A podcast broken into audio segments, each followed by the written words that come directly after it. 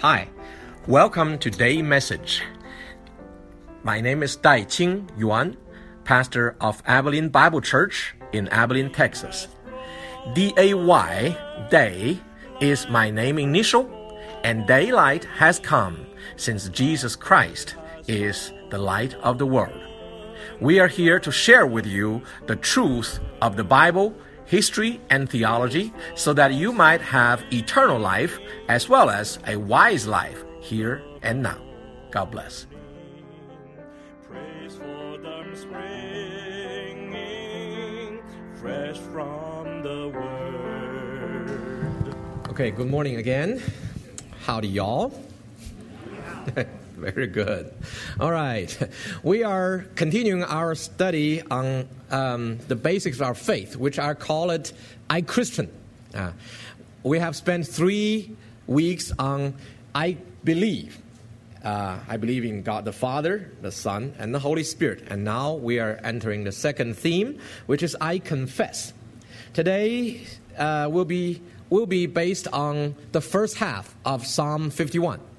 And its title is, Have Mercy Upon Me, O Lord. If we want to review what we have reached through last 3 weeks of study, I believe, what do we believe? It's better summarized in the Apostles' Creed, right? But we made some modifications to make it, making sense to modern mind. Let's read through this. This is what we believe. I believe in God the Father Almighty, creator of heavens and the earth. I believe in Jesus Christ, his only eternal Son, our Lord, who was conceived of the Holy Spirit, born of the Virgin Mary, suffered under Pontius Pilate, was crucified, dead, and buried. He descended into Hades. The third day he rose again from the dead. He ascended into heaven and is seated at the right hand of God the Father Almighty, from where he shall come again to judge the living and the dead. I believe in the Holy Spirit, the Holy Catholic Church, the communion of saints, the forgiveness of sins, the resurrection of the body, and the life everlasting. Amen. When we say Amen, we means I believe these things are true. This is truth. Okay? And if we do believe so, then we become Christians. Okay. Now, what do Christians do? Now, for the theme, I Christian, I found these things. I believe, we have done that, in the Father, Son, and the Holy Spirit. And we've told that according to the Apostles' Creed. Now, the second theme, it will be, I confess. Now, we're going to use David as an example through Psalm 51. There are others. I pray, I worship, I fellowship, I give, and I disciple. The importance of being a confessor. Okay. The first thing to be honest with God is the confession that He is holy and we are sinners, unworthy of His love, glory, and honor. Okay.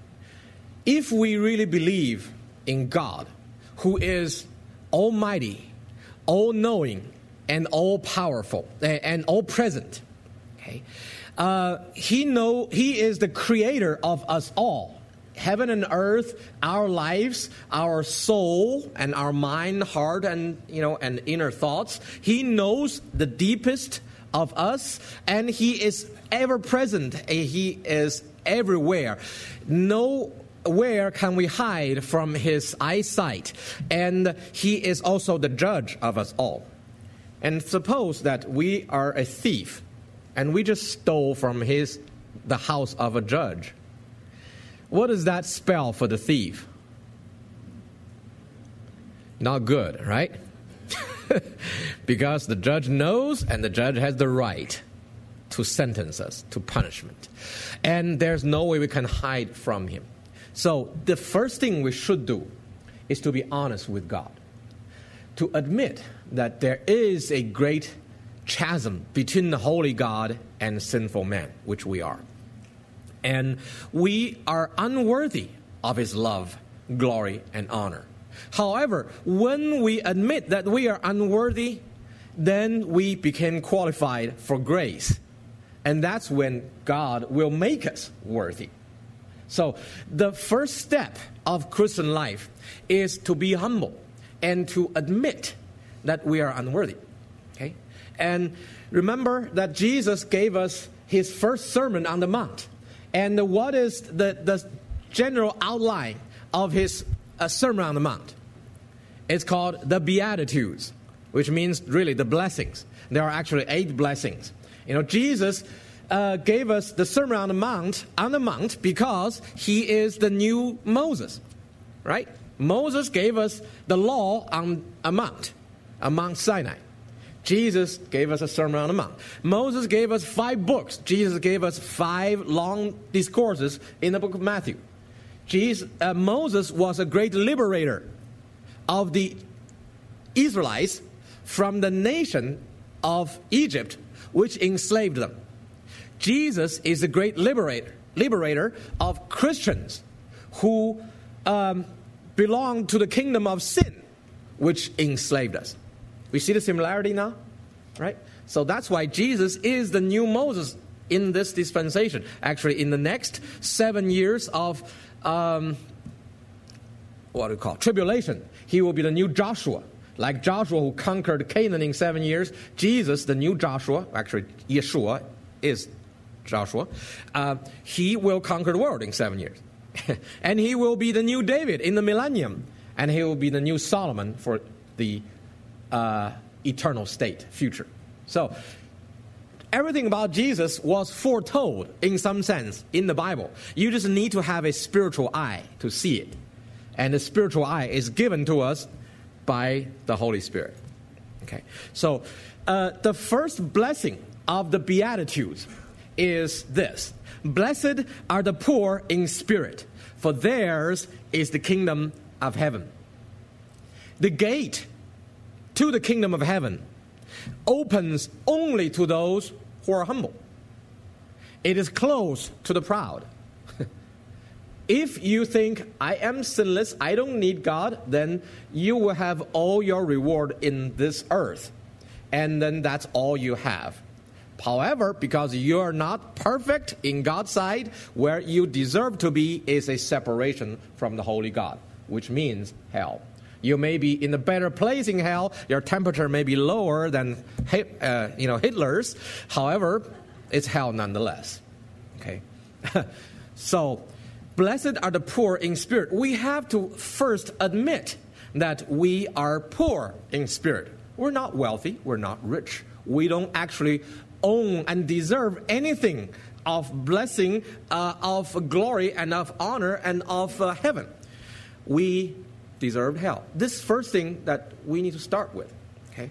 Confession is the prerequisite of repentance and restoration. So that's the importance of being a confessor. In Romania, during the time of communism, they do have nominal churches under the communism. And however, after the removal of Ceausescu, the church had a revival. And the revived church called themselves the Confessors, the Confessing Church. Because they're not the ones who believe that we are saved because of rituals. They believe we are saved because we confess our sins. And from that, we can enter in the grace of Jesus. Okay, so it's very important to be a confessor. Okay. Now, remember Jesus' parable of the Pharisees and the tax collectors?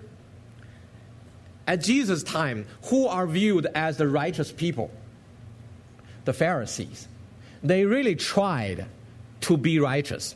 Okay, to be honest, okay, they are not all bad people. Actually, the only 2 people that carried Jesus' body off the cross are 2 Pharisees. Okay, they are Joseph of Arimathea, and who's the one that visited Jesus at night? Nicodemus. Okay, and they are all also members of the Sanhedrin. And by doing that, they forsook everything they had. Okay, so they are not all bad people. They all tried to be good, but they based their life on the wrong theology because they mixed up what is being righteous and what is being blessed. Okay. The law was a blessing. Okay. The law actually itself, by itself is not a curse. The law is a blessing to the saved people. When did Israel get the law? Before salvation out of Egypt or after? After. The law was given to the saved people in order that they can live like the people of God. The law is a guidance for life. It's never a directory for salvation. Okay. People are saved because of God's sovereign election and our response by faith, which the Israelites did. God gave a promise to Abraham. I will give you a land, a nation, and a blessing. And in the blessing, it includes that all nations will be blessed because of one singular seed of Abraham. Okay. And Abraham did not see the fulfillment of the land promise. He lived as a sojourner on other people's land. Okay. But at the time of Moses and Joshua, did that promise come true?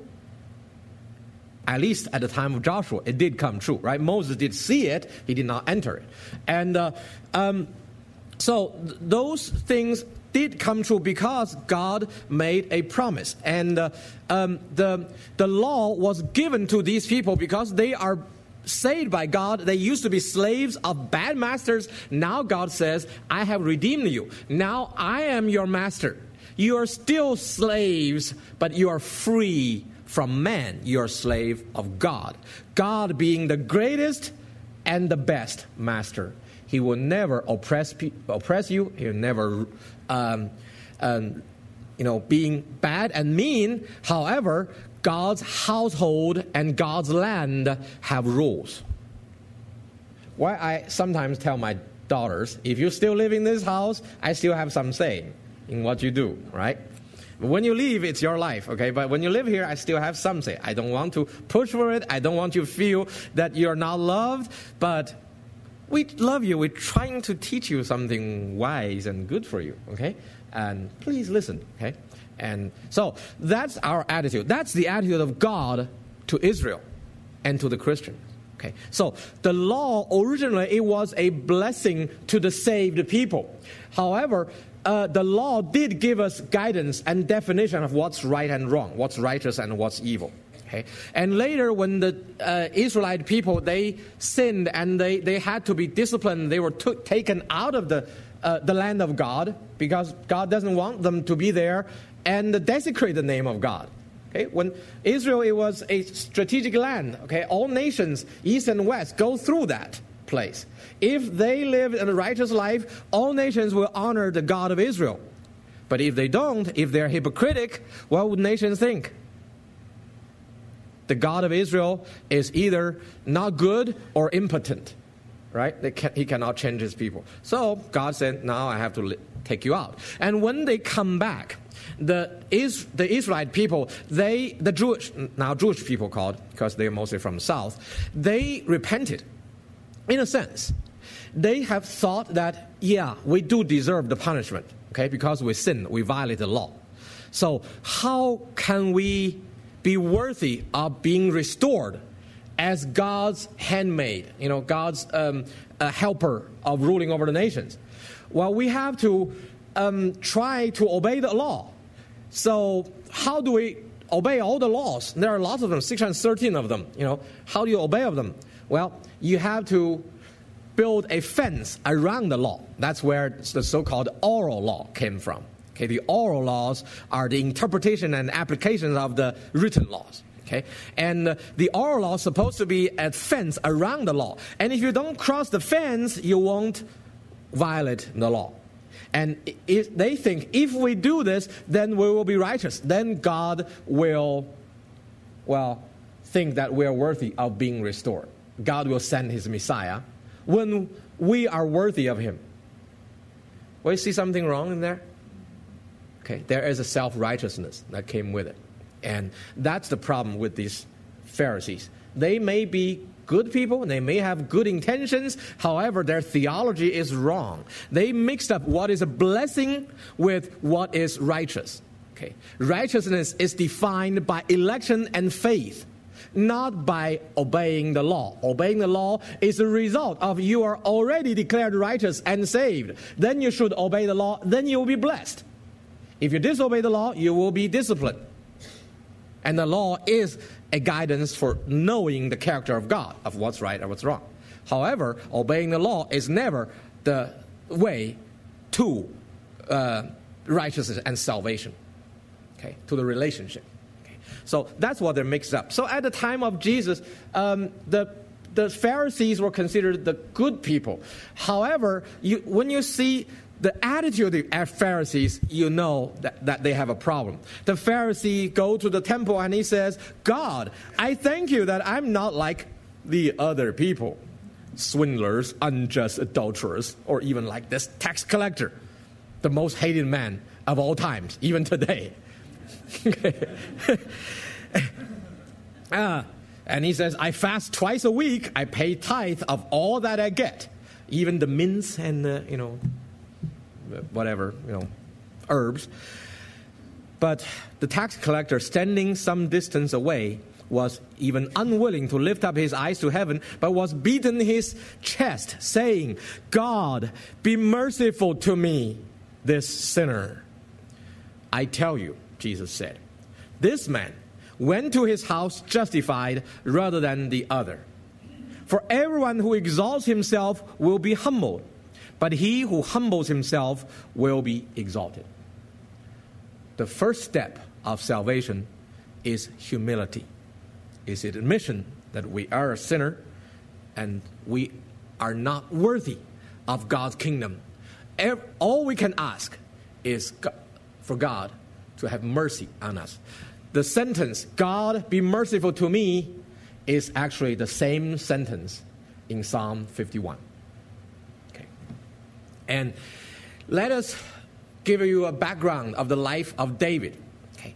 David actually came from a pretty glorious background. He is a descendant of Judah. We know that God chose Abraham to be the father of Israelites. And then through Abraham, Isaac, and Judah came 12 sons of Judah-Israel. Jacob. Jacob-Israel. Okay. And thus Israel has 12 tribes. And the first three sons of Israel lost their rights to the firstborn position because of sin. Reuben had adultery with his father's concubine, Bilhah. And he did that actually to announce his arrival as the new tribal leader. Because in ancient times, when you become the new king, you take over the harem of your father, all the women except your mother. He was trying to declare that I'm the new king, but he was a little premature, and he was taken off the list. His next two younger brothers, Simeon and Levi, they had bad temper and they are uncontrollable. And because they want to revenge their sister Tamar being raped, they overdid the justice. They killed the whole city of Shechem. And because of that, they lost their right to the firstborn position. And these two tribes never had their own land. They were scattered around Israel. Simeon was put within Judah and actually lost his identity. It melted into Judah. And Levi was scattered around the nation in the Levitical cities. You see, the parents' sins do affect the children's lives. And even generations. Okay. And now the firstborn right actually came to the fourth one, who is Judah. Thus, from Judah will come future kings. Actually, the Bible prophesied, the scepter will never leave his hands. There will always be the children of Judah who sit on the throne of Israel, which really later came to fruit in the Davidic covenant. David was a son of Jesse. He's the youngest of 8 brothers. His father was pretty old when he had him. Jesse was probably 70, 80 years old. And he was probably born of a different mother from the other brothers. That's why they didn't like him. And he is called a man after the heart of God. Usually people attribute this as the righteousness of David and that he seeks after God. He probably did, but that's not what this phrase means. Okay, a man after the heart of God, it actually means he was a man chosen by the will of God, not man like Saul. We know that Saul was chosen by the will of man. When Israelites demanded a king, it was at the later time of the Judges period. At that time, there are two branches of judges. The northern judges who deal with the threat of Ammonites, and the southern judges who deal with the threats of the Philistines.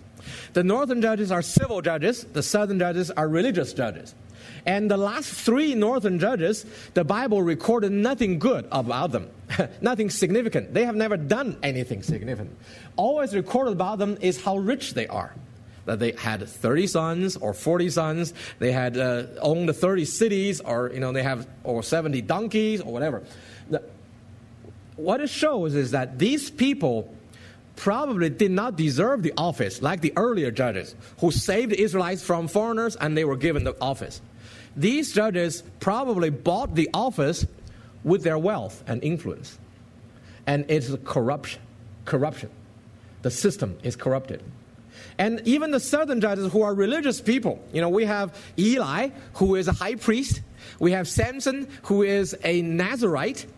And we have Samuel, who is both a Nazarite and a Levite who does priestly duty.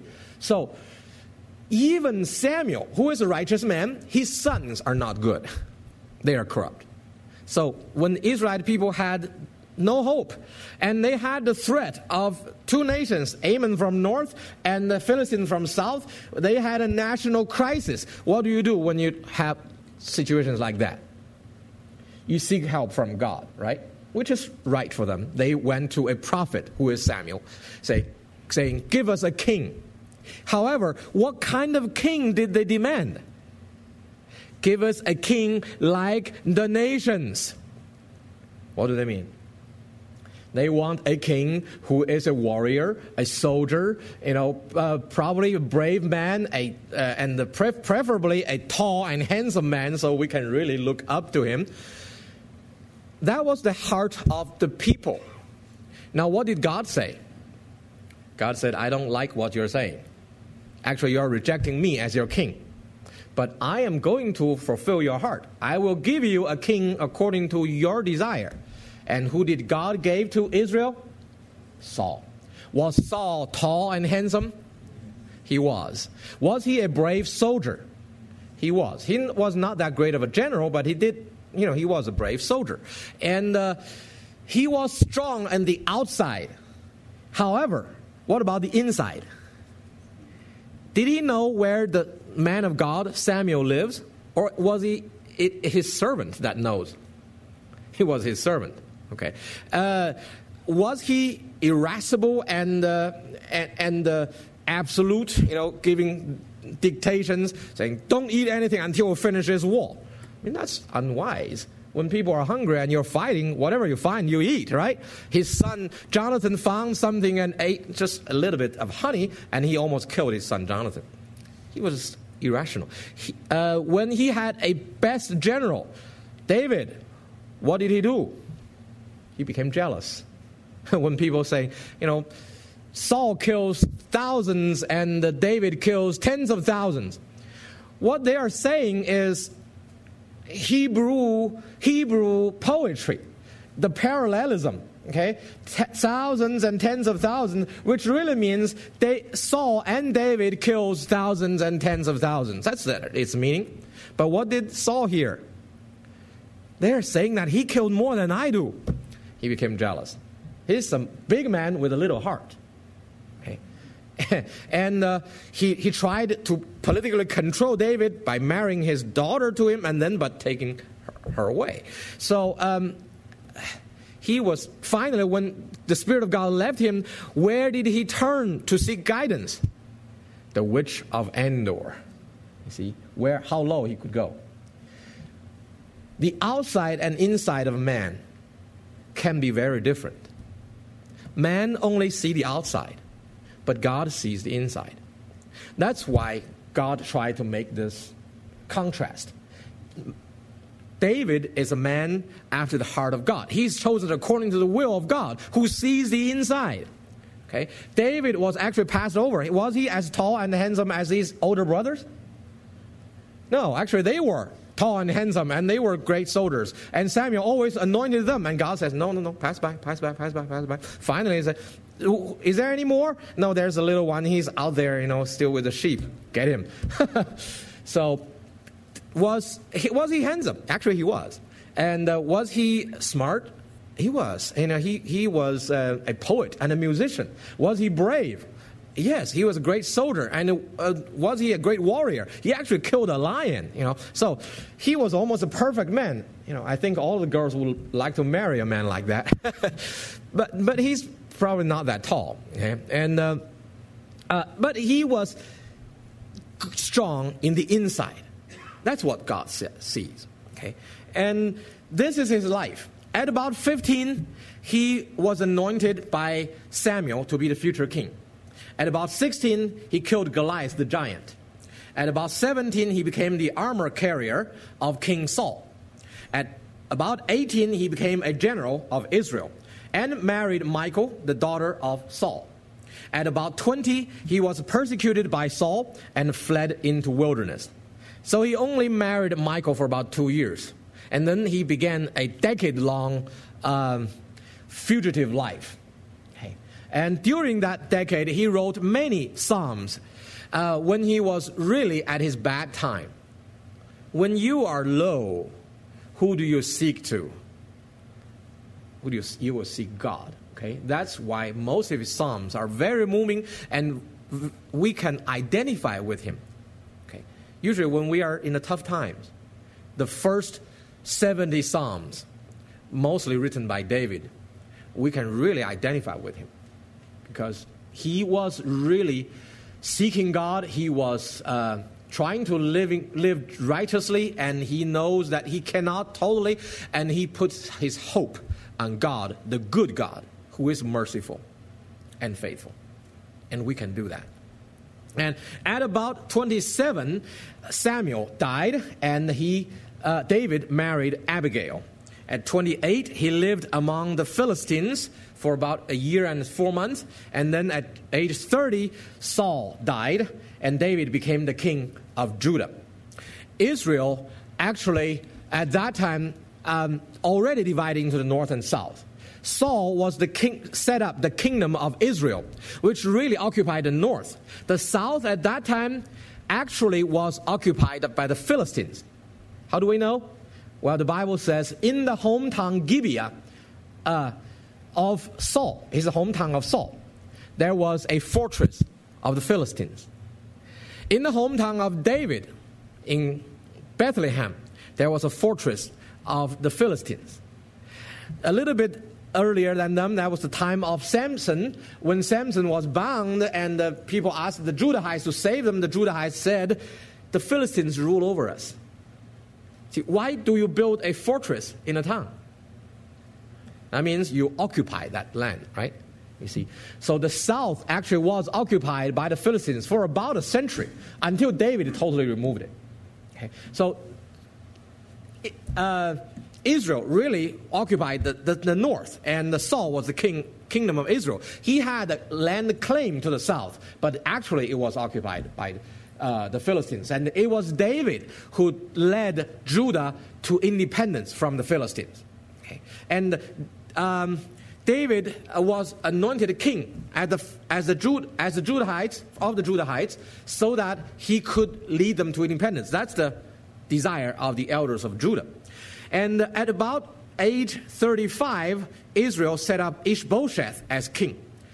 After the death of Saul, the north actually wondered about who to set up as the successor of Saul. They have a living, legitimate son of Saul, who is called Ishbaal, the man of Baal. Ish-bosheth means man of shame. That's the nickname later. And but he was a weak man. David was a former son-in-law of Saul. He was a little further from legitimacy, but he was a better man. the 10 elders of the north probably wondered they could not reach a position, a solution. Until finally, well, Abner just set up Ish-bosheth as the king. He only ruled for 2 years before he was killed. And after then, the north reached a conclusion. There's nobody who is more legitimate than David now. So they came and anointed David to be also the king of Israel. So David became the king of the United Kingdom of Israel and Judah. Just like Queen Elizabeth II is the queen of England, Scotland, Wales, and the Northern Ireland. Okay. One person sitting on 4 thrones. Okay. David was one person sitting on 2 thrones. It was always a two-nation, actually. Okay. And at age 38, he conquered Jerusalem. At age 39, he defeated the Philistines, finally earning independence. And at age 40, he took back Michal, welcomed the Ark of God into Jerusalem, and God gave the Davidic covenant.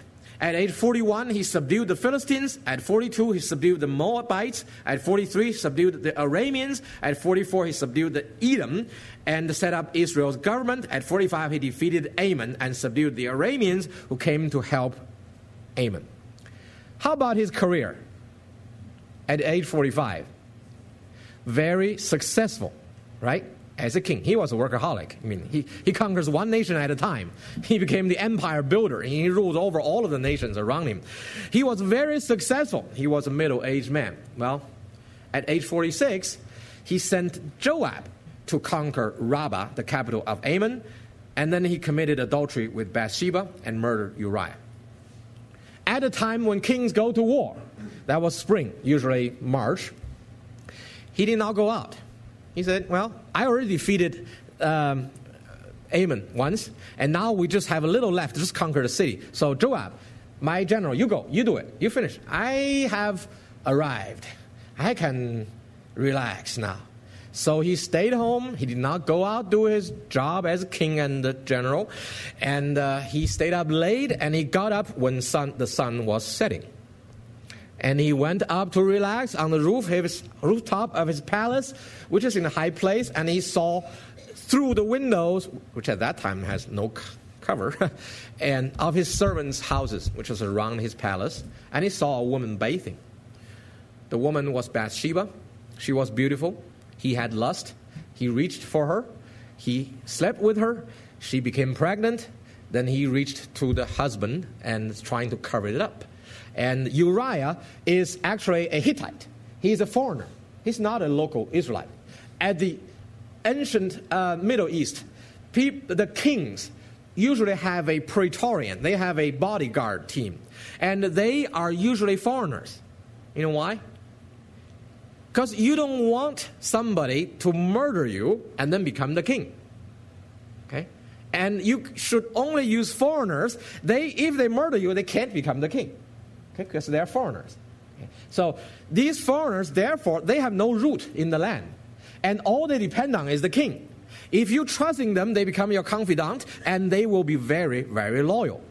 That was Uriah. He was very, very loyal to David, even foolishly loyal. David says, oh, you're a good soldier, come drink with me, and then go home and enjoy your wife. And he says, no, my fellow soldiers are fighting. I cannot enjoy. I have to sleep outside the door of the palace.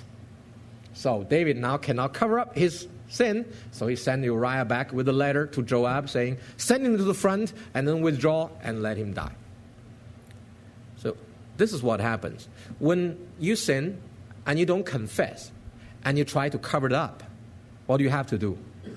To commit a bigger sin, right? We just recently have a governor of Illinois who was charged of selling the seat of our current president. Well, what was he convicted of? He was convicted only of lying to the FBI, but not of the other charged things. See, it's the later sins, okay, that are bigger. So what should you do when you sin? Confess. And separate the leavened from the unleavened. Therefore, you do not let the leavened sin control and fill the whole life. Okay? And if you don't, it's going to fill it. And you have to commit bigger sins. If you tell a lie, you have to tell 10 more lies, bigger lies, to cover up the first one. And sometimes you don't remember which one I said to which person. And then someday it's going to be reviewed. Okay? You always, someday, it's going to be reviewed. So, what happened after this? At 47, Bathsheba, at the age of 47 of David, Bathsheba gave birth to a son. And the prophet Nathan pointed out David's sin. The son died. David wrote Psalm 51. Joab conquered Rabbah and gave David the glory. At 48, Bathsheba gave birth to Solomon. God named him Jedediah, beloved of Yahweh. At 49, the daughter, Tamar, was raped by his brother Amnon, half-brother. At 51, Absalom is the brother from the same mother, killed Amnon and fled. 3 years later, Absalom returned. 2 more years later, Absalom was accepted. And then 4 more years later, Absalom rebelled. And it was Joab who suppressed the rebellion. At age 41, David counted the numbers of Israel. That's another sin because it's depending on the strength of Israel, not on God. And Israel was judged with a plague. When the head sinned, it was the underlings that suffered. When the father sins, it was children who suffered. When the king sins, it was a nation suffer. Or if the president sins, it was the nation who suffered. And if Adam sins, it was humanity that suffered. Okay. So it's always like that. When the head sins, it's his underlings that suffer. Okay. Because that will hurt the head, heart of the head. Okay.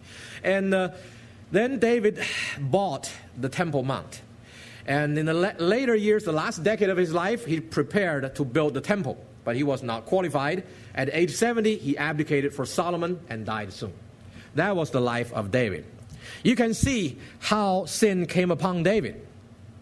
He was a good man from a good family. He lived righteously for the most of his life. Some actions since he became king were questionable, but not explicitly sins. Like mourning for Abner. I mean, Abner was not that a good man, and he was not David's friend like Jonathan. But why did he mourn and put that in front of the people? It's really for political purpose, to get the heart of the people. And why did he take back Michal? He was married to Michal only 2 years, and she was married to another man for about 20 years. Did the other man love Michal? Yeah. The other man followed all the way to Jerusalem. You know, and so why did he take back? For legitimacy. How did he earn the right to the throne of Israel? Because he was the son-in-law. Okay? And so these things are not that righteous, though they're not explicitly that evil. It's still sin nonetheless, I think. He was a successful workaholic.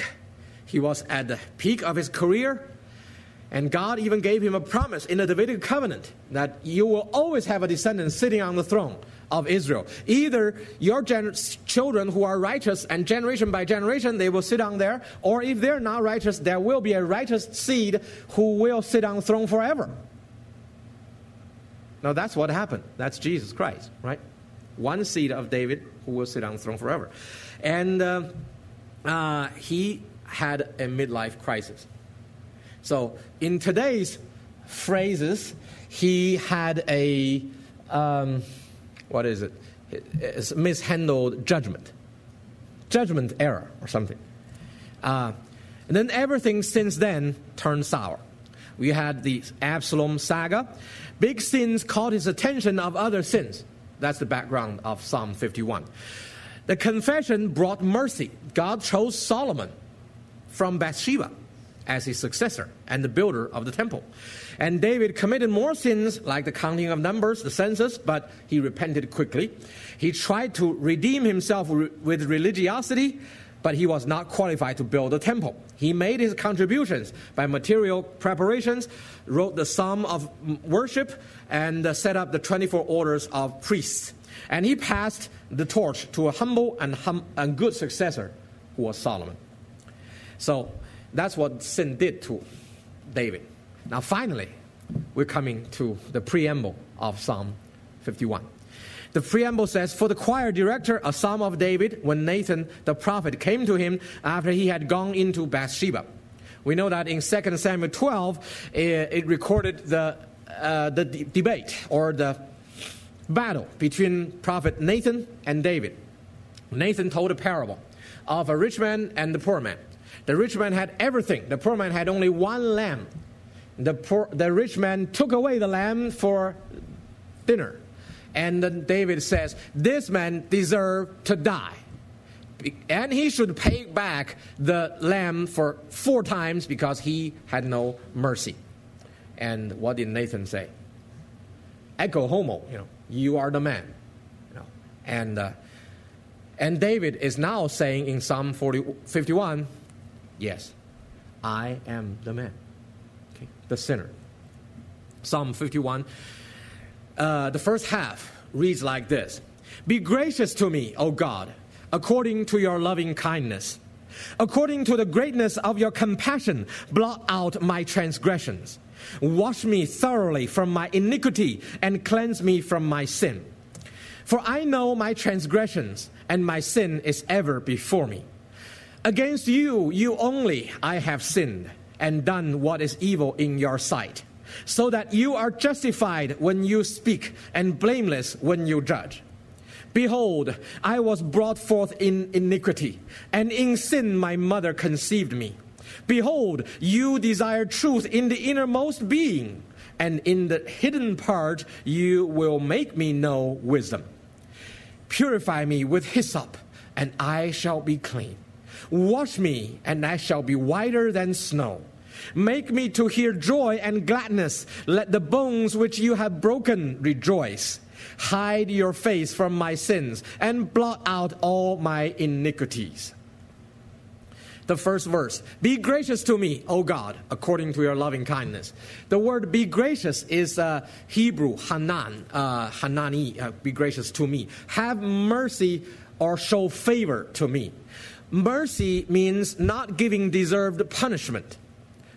If we are a murderer, we deserve death penalty.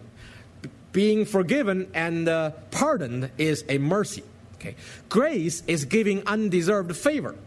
Even though we deserve hell, God not only forgave our sins, but also gave us eternal life and sonship in Christ. Those are undeserved favor. Asking God to show his soft attributes is all a sinner can desire, but doesn't deserve.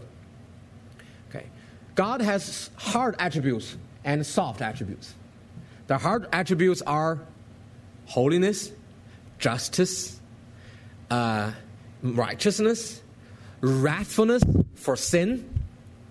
Those things we usually don't pray for us. We pray that God will show it on our opponents. A sinner, all we can do is to ask God to show only his soft attributes to us. And this is a wild dream, actually, because we don't deserve it. But that's all we can desire. And the word loving kindness is the Hebrew word chesed. It means either faithfulness, loyalty, and obligation to a community, or kindness, love, favor, and grace. It's a combination of both. When we ask God to show his soft attributes, we cannot do that based on our own goodness, because we don't deserve it. But we can do that based on God's faithfulness. See, God made himself obligated to Israel by making a promise to Abraham. And within the promise to Abraham, there is a promise that all nations shall be blessed by one seed of Abraham, who is Jesus Christ. And now God made himself obligated to the believers of Jesus Christ.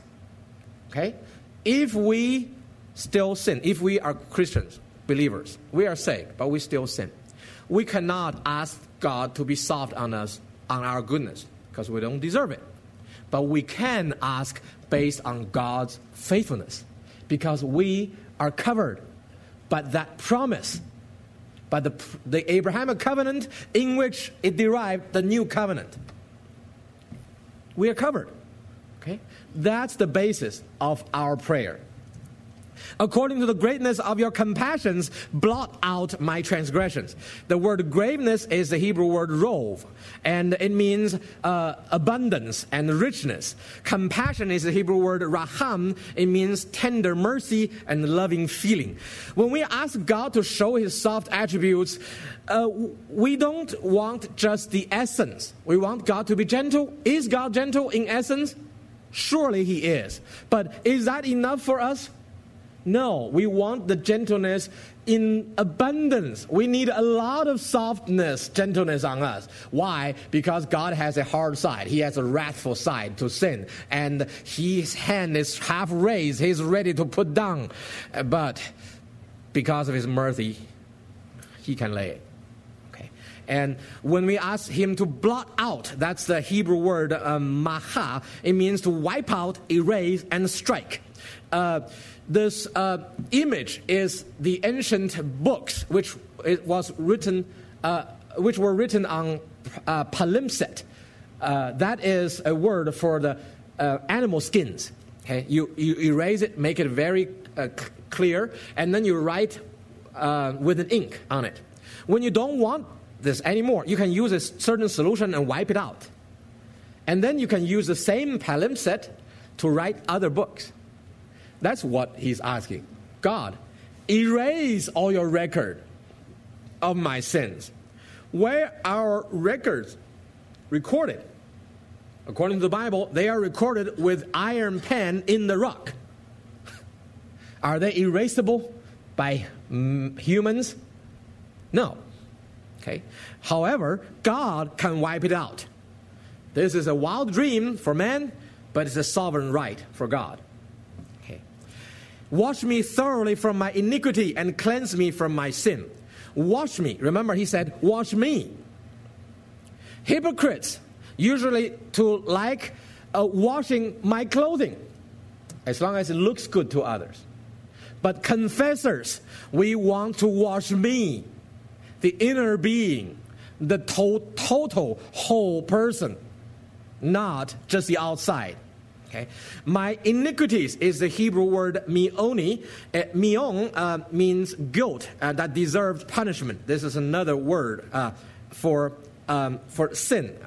And finally, he used the ultimate word for sin, which is taha. It means missing the mark. Okay? He has used three words for sin. Which is, Pesach, which transgression. It's crossing the line, okay, of approved actions. Then he goes deeper. Iniquity, mion, that means the guilt, deserving punishment. And finally, it's taha, the sin. It's missing the mark. We are created in God's image. We were originally glorious, and we are supposed to be righteous and glorious, and in the same level of righteousness with God. But once we sin, we miss the mark. Okay? And so everything we do, think or do, are falling short of God's glory. That's the sinful and pitiful state of mankind. And David said, for I know my transgressions and my sin is ever before me. He said, I know, because we actually all know it. When we sin, we all know it, because God gave us a conscience, and it keeps pecking us. When we sin, it will peck us. It reminds us. You might feel when you're doing wrong things, your heart kind of hurts a little bit, twitches a little bit. And if you mind that, you turn around, and then this feeling will still be there. And if you keep suppressing the feeling, later you will become numb, and you won't feel it. And you will do greater and greater sins until you get caught and suffer greatly. That's when you're reminded. And the issue is not knowing it. The issue is admitting it. Ever before me, they were always there, the sins. But it takes a big sin and being caught to remind us the reality of all the other sins and honestly admitting all of them. I mean, I speed pretty often, but it takes being caught and paying for a ticket. I just recently paid for one because it's within 1 year of my driver's license. It takes being caught to remind me that God set up the government, and violating the laws from this human government is actually disregarding the authority of God. I knew it theoretically, but I often just ignore it until I get caught. And it hurts to pay $175. Okay. And, salvation goes from top down, goes from soul and head and mind and heart, and it goes the right one. Last one, it reaches the right foot. I'm still working on it. And I think many of you are still doing it too. Okay? Okay. It takes a big sin usually to remind us of the little ones because we're trying to ignore them. Against you only I have sinned and done what is evil in your sight. Well, actually David sinned against humans. He sinned against Bathsheba. He robbed her purity. And he sinned against Uriah. He robbed his life. However, because righteousness and sin are defined by God's character, and when we sin against other human beings who are made in God's image, ultimately we are sinning against God.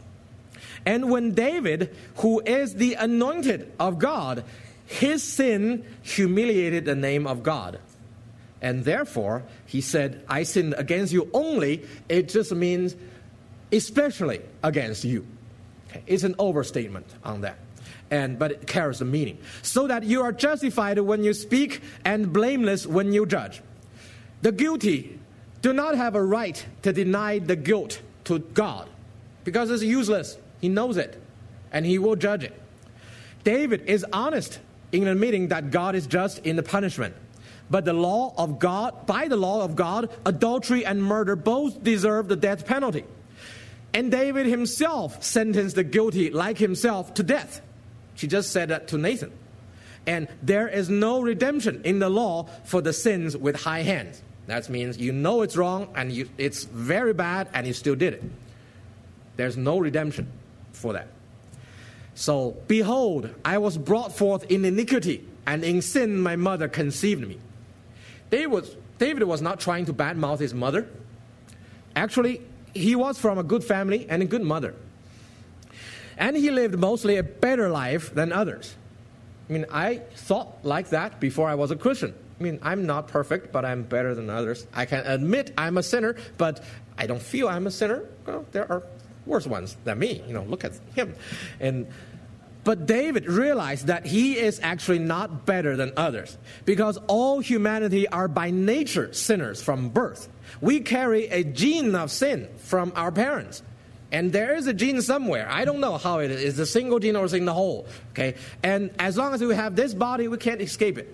All we have is a deep division from the holy God. Behold, you desire truth in the innermost being, and in the hidden part you will make me know wisdom. There's a transition here. First of all, God requires the purity and honesty in the inner being. Our external righteousness does not justify us before God. It's the inner thought and motives that matters to God. Okay? And however, God, who is the greatest creator of all, he can also penetrate the stubbornest sinners and give wisdom to the foolish. Purify me with hyssop, and I shall be clean. Wash me, and I shall be whiter than snow. By faith, David now hoped the covering of the blood of the innocent Lamb of God. Hyssop is something that the Israelites used to dip in the blood and paint the blood on their doors, left, right, and up in the lintel. What does that look like? It's the cross. Okay, and ultimately, it was the Lamb of God who carries away the sins of the world. That's Jesus Christ. That his blood will cover our sins. David understands that in the sacrificial laws of Israel, there is an antitype waiting to come. These lambs that they sacrifice are nothing but types. They are waiting for the realization who is Jesus Christ. And David had faith. He looked forward to the Lamb of God to come in the future. And by that faith, he was justified. Today, we look backwards. We know the Lamb has come, and we know his name. And by the same faith, we are redeemed. And by faith, David hoped on the transformation by the forgiveness of sins. Watch me, and I shall be whiter than snow. Remember, he said whiter than snow, not as white as snow. You know why? Because, you know what? Gehazi, the servant of Elisha, got after he committed sin and he got leprosy. He was as white as snow. You see? Leprosy, a curse, can be as white as snow. So this is nothing about external. This is about internal. Being as white as snow has no use. You have to be whiter than snow. And that can only be done by God through His Spirit in the inner side of man. Okay. And make me to hear joy and gladness. Let the bones which you have broken rejoice. Forgiveness brings joy in the deepest level. And usually it's the broken bones that sing the loudest of praise. The best preachers of grace are usually the recovered sinners. The best evangelists are usually people who have fallen greatly before and have been saved and turned back. Why? Because they are sympathetic, okay, to the sinners. The people who are relatively righteous, they usually look down upon other sinners. They're suffering. That's because they're foolishness. I'm not foolish, okay? That's why I don't suffer. And so, yeah, I mean, being righteous is a blessing, but that is not how we earn the relationship with God, okay? So the best evangelists and the best preachers of grace are the recovered sinners. The broken bones are the loudest in choiring heaven. And hide your face from my sins and blot out all your iniquities. If God does not hide His face from our sins, He will have to hide our names from the book of life. Because God is holy and He cannot tolerate sin. It is the right of the sovereign to forgive, but He has to be just. That is His nature.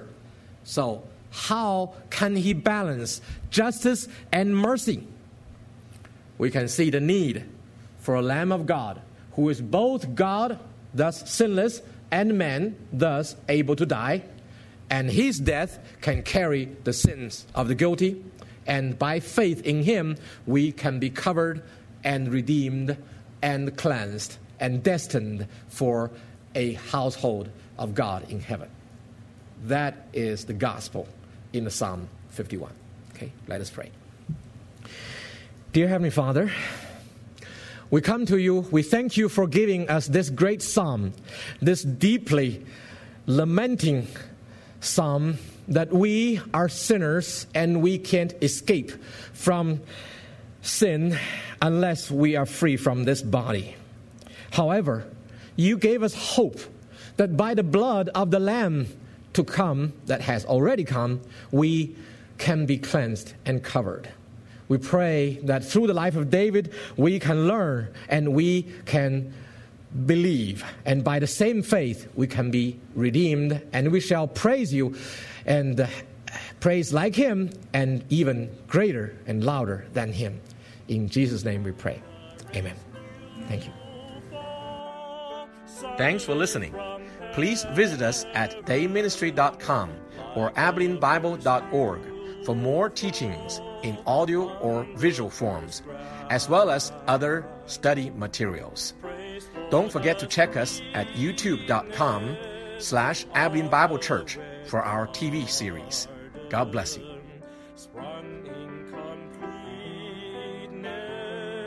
Where his feet pass, mine is the sunlight, mine is the morning.